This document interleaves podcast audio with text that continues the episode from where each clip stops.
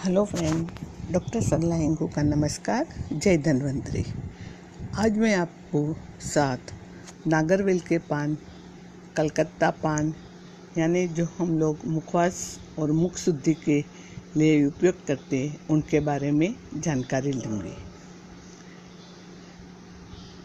पान अनेक गुणों से भरपूर है उन्हें तांबुल भी कहते हैं और हमारे यहाँ खाना खाने के बाद पान खाने का एक रिवाज भी है, जिससे सदियों से वो चलता आ रहा है, क्योंकि हम लोग पूजा में भी पान पान का उपयोग करते हैं, पूजा पाठ में भी उपयोग करते हैं, भगवान को मुख शुद्धि के लिए भी पान के अंदर लौंग, इलायची और सुपारी डाल के भी हम भगवान को तांबुल अर्पण करते हैं।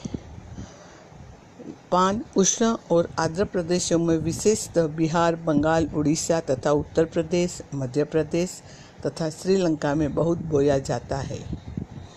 बनारस का पान सर्वोत्तम माना जाता है। प्राचीन महाभारत, रामायण आदि ऐतिहासिक एवं साहित्य ग्रंथों में इसका प्रचुर उल्लेख मिलता है। हमारा, हमारे रूसी हमारे रूसी परंपरा में भी पान का पान का उपयोग करते थे और उनका औषधीय गुण भी है। धन्वंतरी निघंटू ने पान पत्र के तेरह ऐसे गुणों का वर्णन किया है, जो स्वर्ग में भी दुर्लभ है। पान, चरपरा, कटु, उष्ण, मधुर क्षार गुण युक्त, कशेला तथा वात, कृमि, कफ और दुख को हरने वाला है। यह धारण शक्ति और काम शक्ति का वर्धन करता है। भाव प्रकाश के मतानुसार पान विषग्न, रुचिकारक, सुगंधित, तीक्ष्ण, मधुर हृदय के लिए हितकारी जठार अग्नि को दीप्त करने वाला कामोद्दीपक, बलकारक, दस्तावर तथा मुखशोधक है। राज निघंटू के मतानुसार यह चरपरा, तीक्ष्ण, कड़वा, वातकारक तथा खांसी में लाभप्रद है। यह रुचिकारक, दाहजनक और अग्निदीपक है। पान पत्र तीक्ष्ण, गर्भ, कड़वा, पित्त को प्रकोपित करने वाला सुगंधित विषद शवशन लाल स्त्राव, जनन, कंडू, मल और दुर्गंध को नाश करने वाला है। पान का तेल कफज, शूल व श्वास नाड़ी प्रदा में विशेष उपकारी है। इसमें सड़न रोधक शक्ति है। पुराना पान अत्यंत रसभरा, रुचिकारक, सुगंधित, मधुर, तीक्ष्ण, दीपन, कामोद्दीपक बलकारक, रेचक और मुख को शुद्ध करने वाला है। नवीन पान त्रिदोष कारक दाहजनक अरुचिकारक, रक्त को दूषित करने वाला विरेचक तथा वमन कारक है। वही पान अगर बहुत दिनों तक जल से सिंचा हुआ हो तो वो श्रेष्ठ होता है। यह रुचिकारक, वण्य और त्रिदोष नाशक होता है। अभी इनको हम औषधि में कैसे उसका उपयोग अलग अलग रोगों पे करते हैं, उनके बारे में जानेंगे। सिरसूल में कन पट्टियों पर पान के पत्तों को मानने से सिर सिरसूल का समन होता है। कर्णसूल में एक से दो बूंद तांबुल पत्र स्वरस को कान व नेत्र में डालने से कर्णसूल व रतौंधी में लाभ होता है।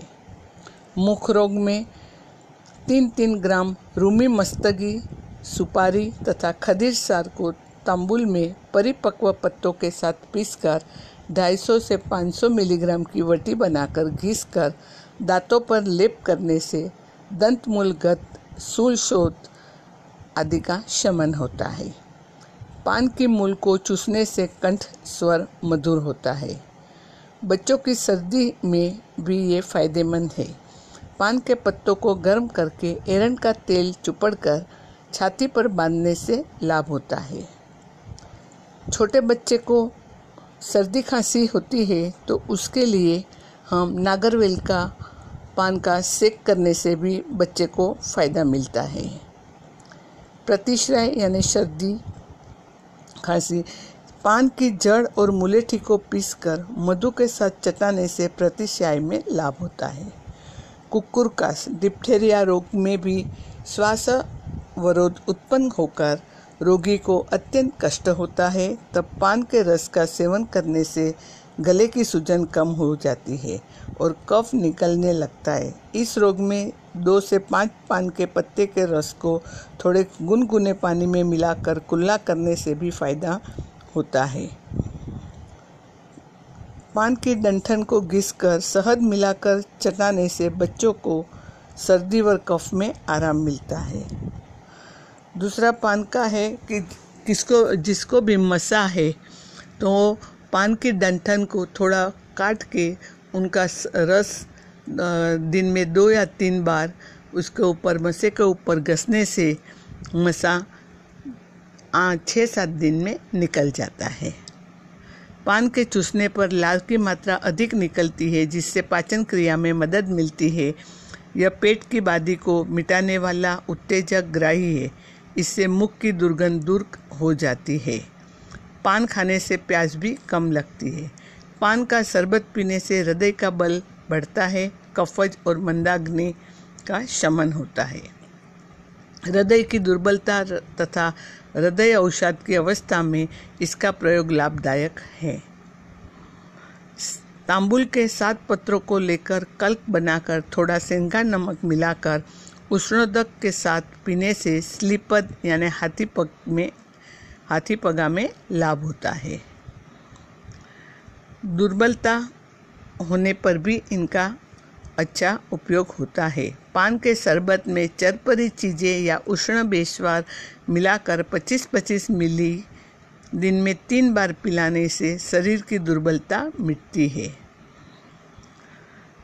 दूसरा है कि जिसको सूजन है, सोत है, वो पान को गर्म करने, करके बांधने से सोत और पीड़ा का शमन होता है। पान खाने से लाभ क्या क्या होता है? तो पान खाना भी एक व्यसन है। लगातार खाने से इसकी आदत हो जाती है। पहली बार पान खाने से मस्तिष्क पर कुछ खास असर मालूम पड़ता है, जैसे कि कुछ चक्कर आना, घबराहट, बेचैनी आदि। लेकिन किंतु पान खाने की आदत बन जाने पर ये सब शिकायत धीरे धीरे दूर हो जाती है। पान के चूसने पर लाड़ की मात्रा अधिक निकलती है, जिससे पाचन क्रिया में मदद मिलती है। परंतु अधिक मात्रा में पान का सेवन तंबाकू तथा सुपारी के साथ अहितकर है, यानी नुकसान करता है। इसलिए पान का पान का शरबत भी हम लोग बना के पी सकते हैं। फिर पान पान का मुखवास भी बना के अभी हम लोग खाना खाने के बाद लेते हैं, जिससे मुख शुद्धि भी हो जाती है और डाइजेस्ट खाना है वो डाइजेस्ट भी हो जाता है। पान का मुखवास आज, आजकल बाज़ार में रेडीमेड भी मिलता है। या तो फिर आपको पान पान को ला ला के पा, दस पंद्रह पान नागरवेल या कलकत्ता पान को ला पान को ला के घर पे घर पे धो के उसका डंठन निकाल के छोटे छोटे पीस में काट लो और फिर उसको थोड़ा थोड़ा सूर्य के किरणों के यानी धूप में आप थोड़ा रख देंगे तो वो आ, कड़क हो जाता है। उसमें जो जो भेज रहता है वो निकल जाता है। या तो फिर आप छोटे छोटे पीस करके तवा पे भी सेक सकते हो। और उसके अंदर, बाद में वो पान के अंदर आप गुलकंद, बड़ी सोप, फिर धनिया की दाल और हरी पत्ती, ये सब मिला के उसका अच्छा सा मुखवास बना के, खाना खाने के बाद आप मुख शुद्धि के रूप में खाना ले सकते हो।